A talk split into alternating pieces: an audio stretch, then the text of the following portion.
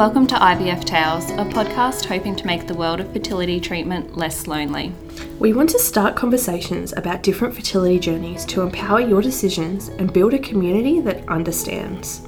Each week, we will speak to someone whose journey to having a child has taken a little bit more than a few vodka cruisers. We are your hosts, Tiffany and Amy.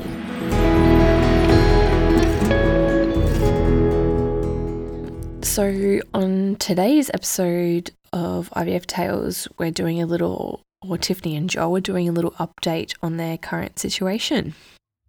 Yeah, so Joe and I are just chatting about where we are with our fertility and being uh, pregnant now. Mm-hmm. Um, Joe's still working really hard at cracking in on our little podcast and trying to become a co-host. oh, it's so funny. Um, how do you? Audition? But yeah, I think he would be a great backup co-host. to be honest, maybe when you have the baby, Joe can step in instead. yeah, he could be my maternity leave cover. yeah. um, how do you feel um, putting this information out there after sort of like interviewing all the people that we have and stuff? Yeah, so you and I have had a couple of conversations about it where I feel like it's been a little bit hard this time, I think, to share just because I had a little bit of survivor's guilt, I suppose, Mhm. that we have had, like, we had a shit time, but then we've had a relatively easy time mm-hmm. with getting pregnant. So, mm-hmm. but yeah, and I think the world's just sort of gone to shit as well in the meantime. Yeah. condensed emotions and everything's a bit heightened. Yeah. I think um, putting it like survivor's guilt is such an adept way of describing that because I think a, a lot of people who fall pregnant through IVF treatment relatively easy, and and as we've talked to um, a couple of our interviewees have said the same thing that you know some people are going to fall pregnant on their first round of IVF like it's going to be easy and you guys haven't even done that you know like you're not this is this was your second round of IVF and and things like that so I think that's a really good way of describing it like yeah I definitely felt that when I felt pregnant with Junie because it was kind of like oh okay it was hard like don't get me wrong but I was expecting it to be a long long long haul Yeah. And I think it's like human nature to have that comparison of yourself and your own experience to others. Mm-hmm. And then to feel, you know, a bit bad if it's a bit different or that sort of ingrained feeling of my situation is worse or that situation is worse when it doesn't need to necessarily be comparative. Like mm-hmm. everyone's having a shit time.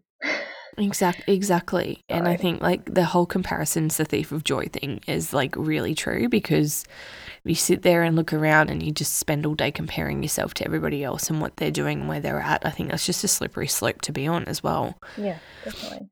So, but I mean, it doesn't surprise me that, you know, you've been feeling a little bit survivor guilty with, with everyone that we're interviewing. Like we've sort of jumped on this really quickly and um, some of our interviews have been like quite intense, like their, their stories are quite intense. So, um, yeah, it kind of makes me think, wow, like how am I going to feel when I eventually, or hopefully, if I eventually fall pregnant? Like, am I going to be more anxious because of this, or am I just going to be more aware, or, or whatever? So, Yeah, it's definitely yeah, yeah, been eye opening. Yeah. yeah, me too. yeah, otherwise everything's fine. cool. Life's returning back to normal after COVID, maybe. yeah, hopefully one day.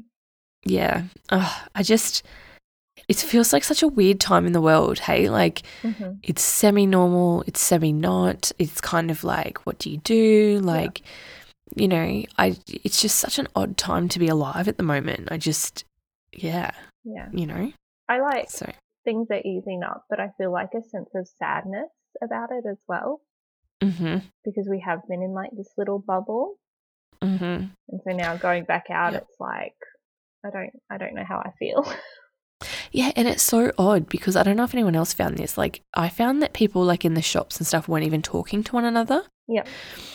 And now, like, there seems to be this more relaxed sense, like when you duck to Woolies or Coles or Aldi or whatever. And, Mhm. like, I don't know, like, I just feel this sense of trepidation because it's kind of like, is it actually going to be okay? Or is it not? Yep. Like, am I going to get fucking coronavirus? Yeah. And, you know, like, I don't want to get it. I don't want to get any flu, but after all the hype of this one, I definitely still don't want to get it. I think I have a very big level of fear Yeah. about actually contracting it. So, um, it's just a weird, weird feeling to be out and about. And, like, you know, obviously, like, I'm still practicing caution and social distancing, but a lot of people aren't anymore. I don't know if you've noticed that. Oh, I like I barely went out, but when I did, even in the height of everything, there was no social distancing 90% of the time. It's crazy, isn't it? Like, I went to Coles one day and I had $2 in change and I went up to the lady and I was like, "Can I pay for my bread in cash because I don't want to use my card for $2?" I'm so sorry. And she's like, "No, no, no, it's fine. Just put it on the counter." Meanwhile, the person behind me in line was literally standing to the point where our shoulders were almost touching. oh my God. Yeah. Like, I'm worried about giving this person a $2 coin. Yeah. and you're breathing on me. Like, I know. And it's like the whole packing bags business at Coles and Oh. Woolies. I was reading that they're going to continue doing that. And it's kind of like, you know, guys, you're not really set up like Aldi. Like, no. unless you change it so you are, it's going to be really awkward. And I actually, like, I don't actually understand the whole purpose of that, to be honest. no. Um, And like, I we- remember, I don't know if it was like normal supermarkets or just IGAs or what, when like we were kids and you would have boxes and you could go uh, like to the side like you do at Aldi. And there was like a bench to pack things. yeah, Like, what the, Yeah. what are you meant to do at Woolworths and Coles? just fucking get it all in your bags as quick as you can. So you just crush everything. And that stupid spinning fucking thing. Oh, mate, it just makes me angry. You should write a letter. Yeah. oh, I just don't get it. I'm just like, oh my god, you're touching the groceries that I've just touched anyway. So just use some hand sanitizer. yeah. We'll just like, I'll, we'll just spray everything with Glen 20 If we put it up then it'll be fine. Yeah, exactly. Exactly. God. All right then guys, we hope you enjoy listening to Tiffany and Joe's update. Um if you guys have got any questions after listening to this episode with Tiffany and Joe, um, just head to our um, latest post on Insta um, and pop some questions in there for them if if you have any, um, or send us a DM and they will answer them for you. Cheers, guys. Thanks. Hi, I'm Joe. I'm the new host of IVF Tales. Tiffany's got to sit out now because she keeps cutting me off. Well, it's actually Tiff and Joe here. Um, we thought we would give you all an update on where we are with our fertility journey. Uh, so I am currently pregnant, about Yay!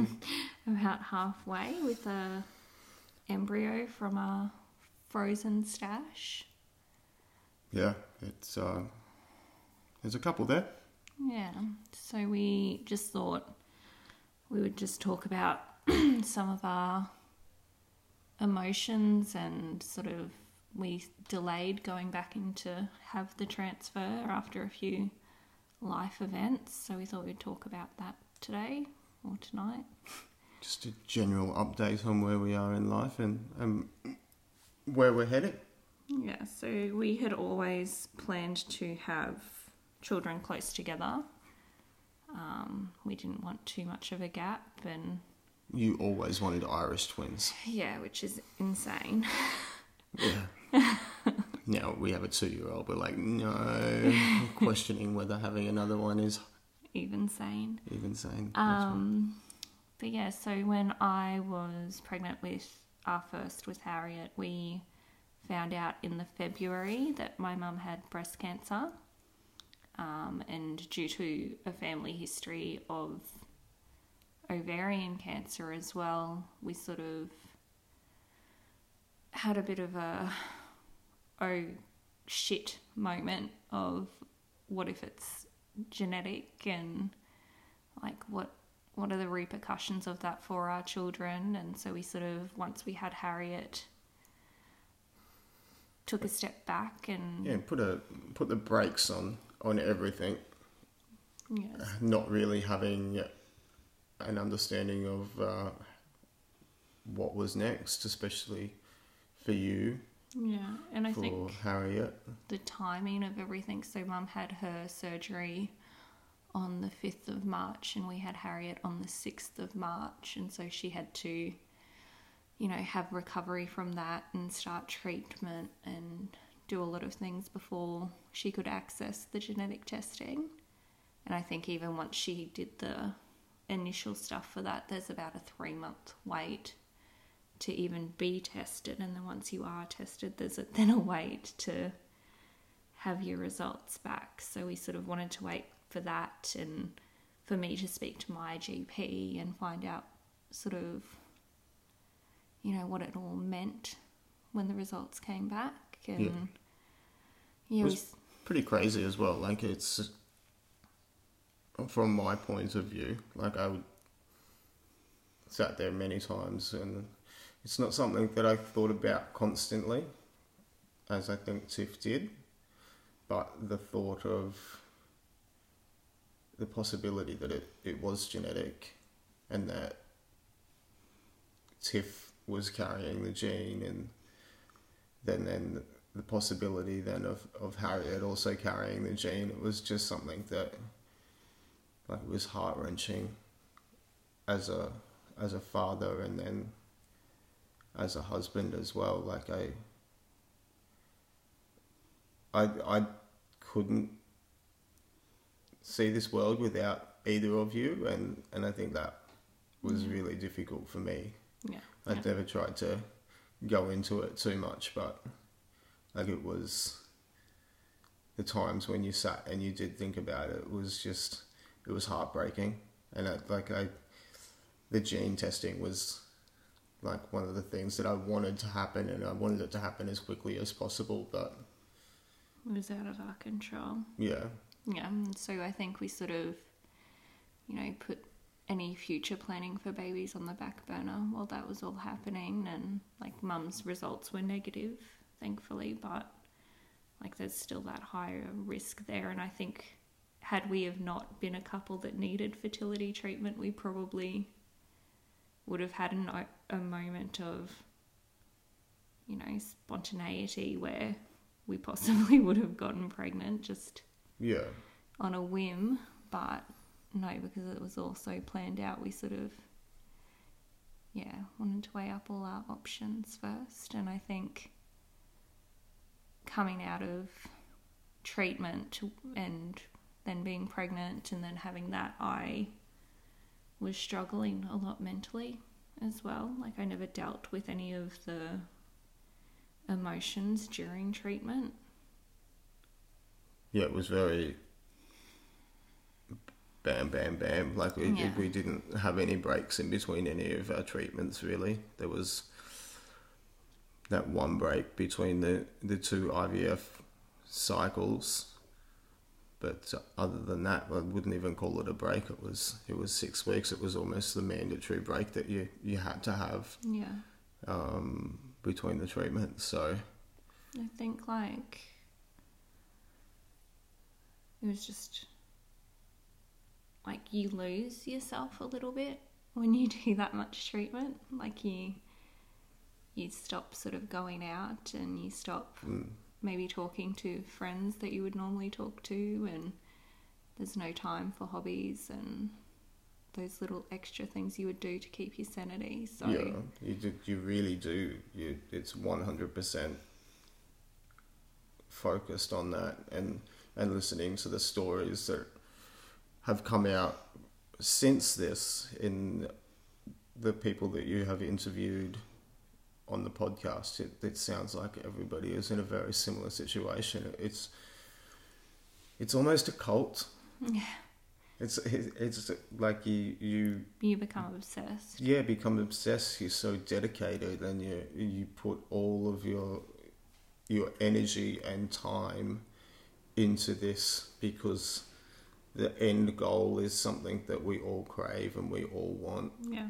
And I think too, like a lot of the support that you receive during treatment from friends and family, like when you do get pregnant and it's a successful pregnancy, it's like all of that is forgotten Yeah, definitely. and like you you're fixed you're cured you've had Yeah. the baby where you know you still carry those emotions and i think you're like terrified as a new parent regardless but there's that extra level of being terrified constantly that something's going to happen or you know it's just hard but we yeah, we sort of ummed and ahed about it for a while and we were sort of moved into action because we received a letter from our fertility specialist saying that he was retiring.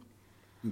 And basically, if we wanted to have our files transferred, we had four weeks to do so. Otherwise, we'd have to pay something like $150 or $200 for yeah. access to our own records to be Yeah, so if we if we got the access, if we wanted to access our records, we had to pay for it. But if our fertility specialist asked for them, there wasn't a payment. So yeah.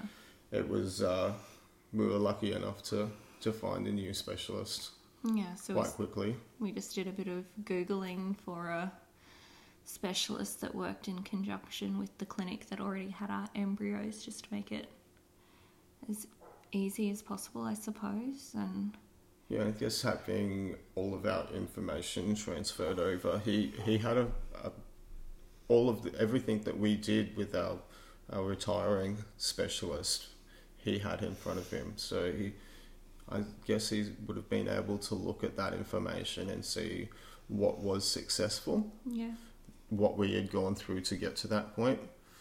But um, I think going in, like we had learnt so much in that time that we were we were very we basically, so we went into our appointment and he asked when we were intending to do a transfer, and we sort of went, oh, you know, this date in a few months. yeah And yeah, he he was like, okay. And he's like, oh, so this is what you did last time. And we're like, yep, and that's what we're going to do again. yeah You know, it worked once, so we'll do it that way again and see what happens. yeah that's it. And he was, I think he was, he spoke really highly of our previous uh, fertility specialist, and it sounds like he had a lot of respect for him as well.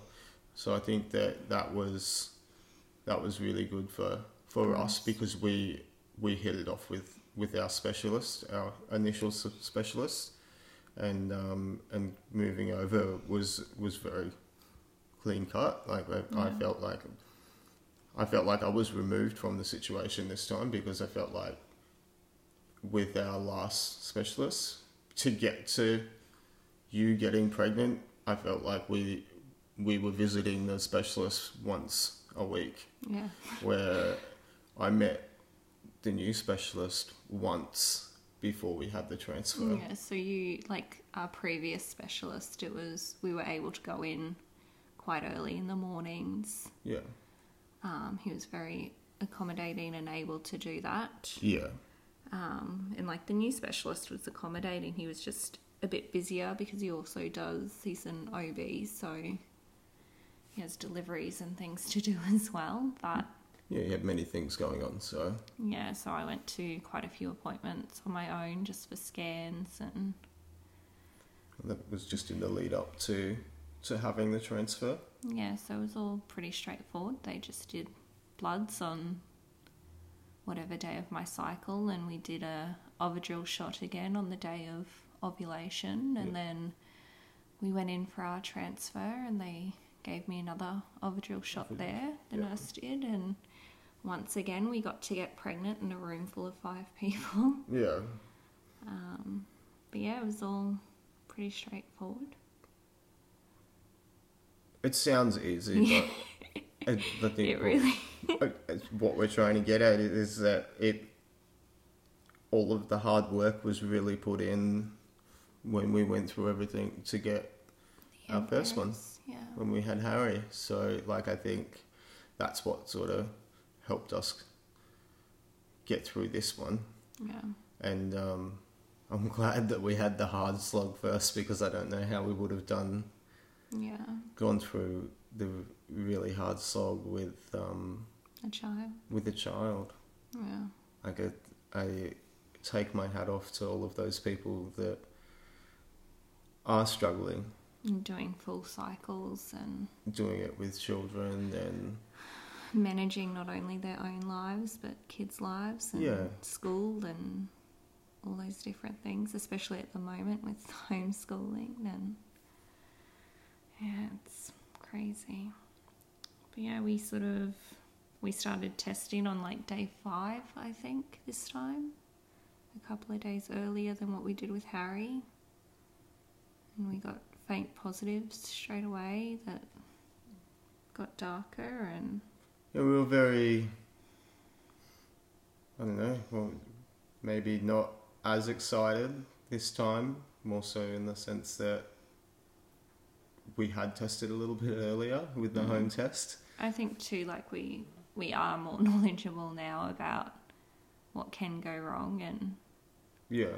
all of those things. So we were a bit hesitant, and when we when I did the blood test, I think I dropped Harriet off at daycare and went and did that, and yeah, sort of waited for the call. And in the meantime, a friend who has also had her own journey with fertility treatments messaged me and I was meant to be seeing her and she sent a message saying, Look, I've got to reschedule. I'm in hospital. I'm sick.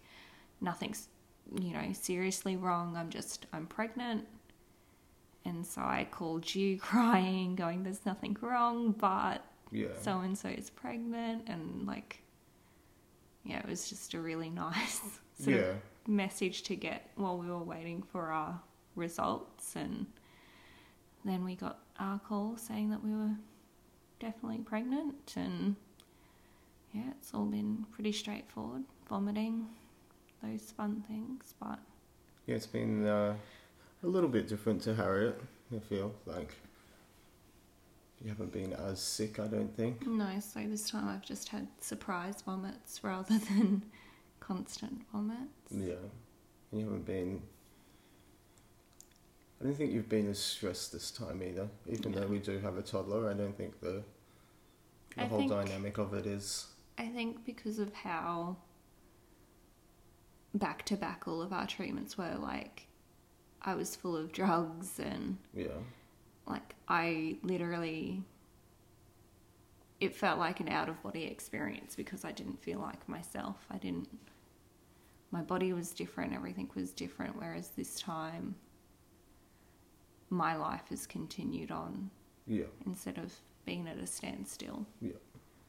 So, yeah, that's where we're at with our lives. Is there anything else you wanted to talk about? No. it's all pretty straightforward. Yeah. No, I just think that like I just wanted to obviously reach out to everybody and, and sort of let them know where we're at. I think it's important for us to to be open and and let people into our lives like others are doing with with their stories. Yeah, I think you also feel like a honorary co-host because you get to listen to episodes when I'm listening to them after Amy's edited them, and you feel like a big part of the show. I no, I'm just really proud of you and Amy. Like I, I, I feel like what you were doing is amazing. It's something that we sought when we were going through fertility treatment, and if it like if this helps one person, I feel like it's done its job.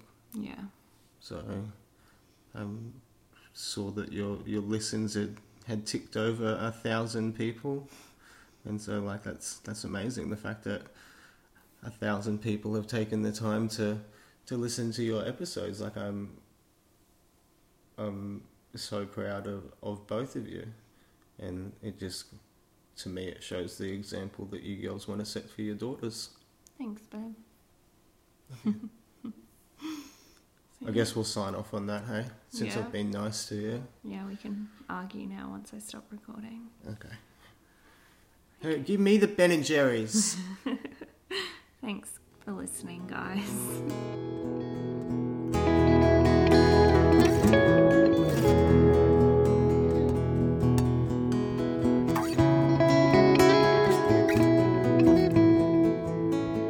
So much for joining us today. We hope you enjoyed this episode. If you like listening to the podcast and would like to share your story, we will pop the link in the show notes.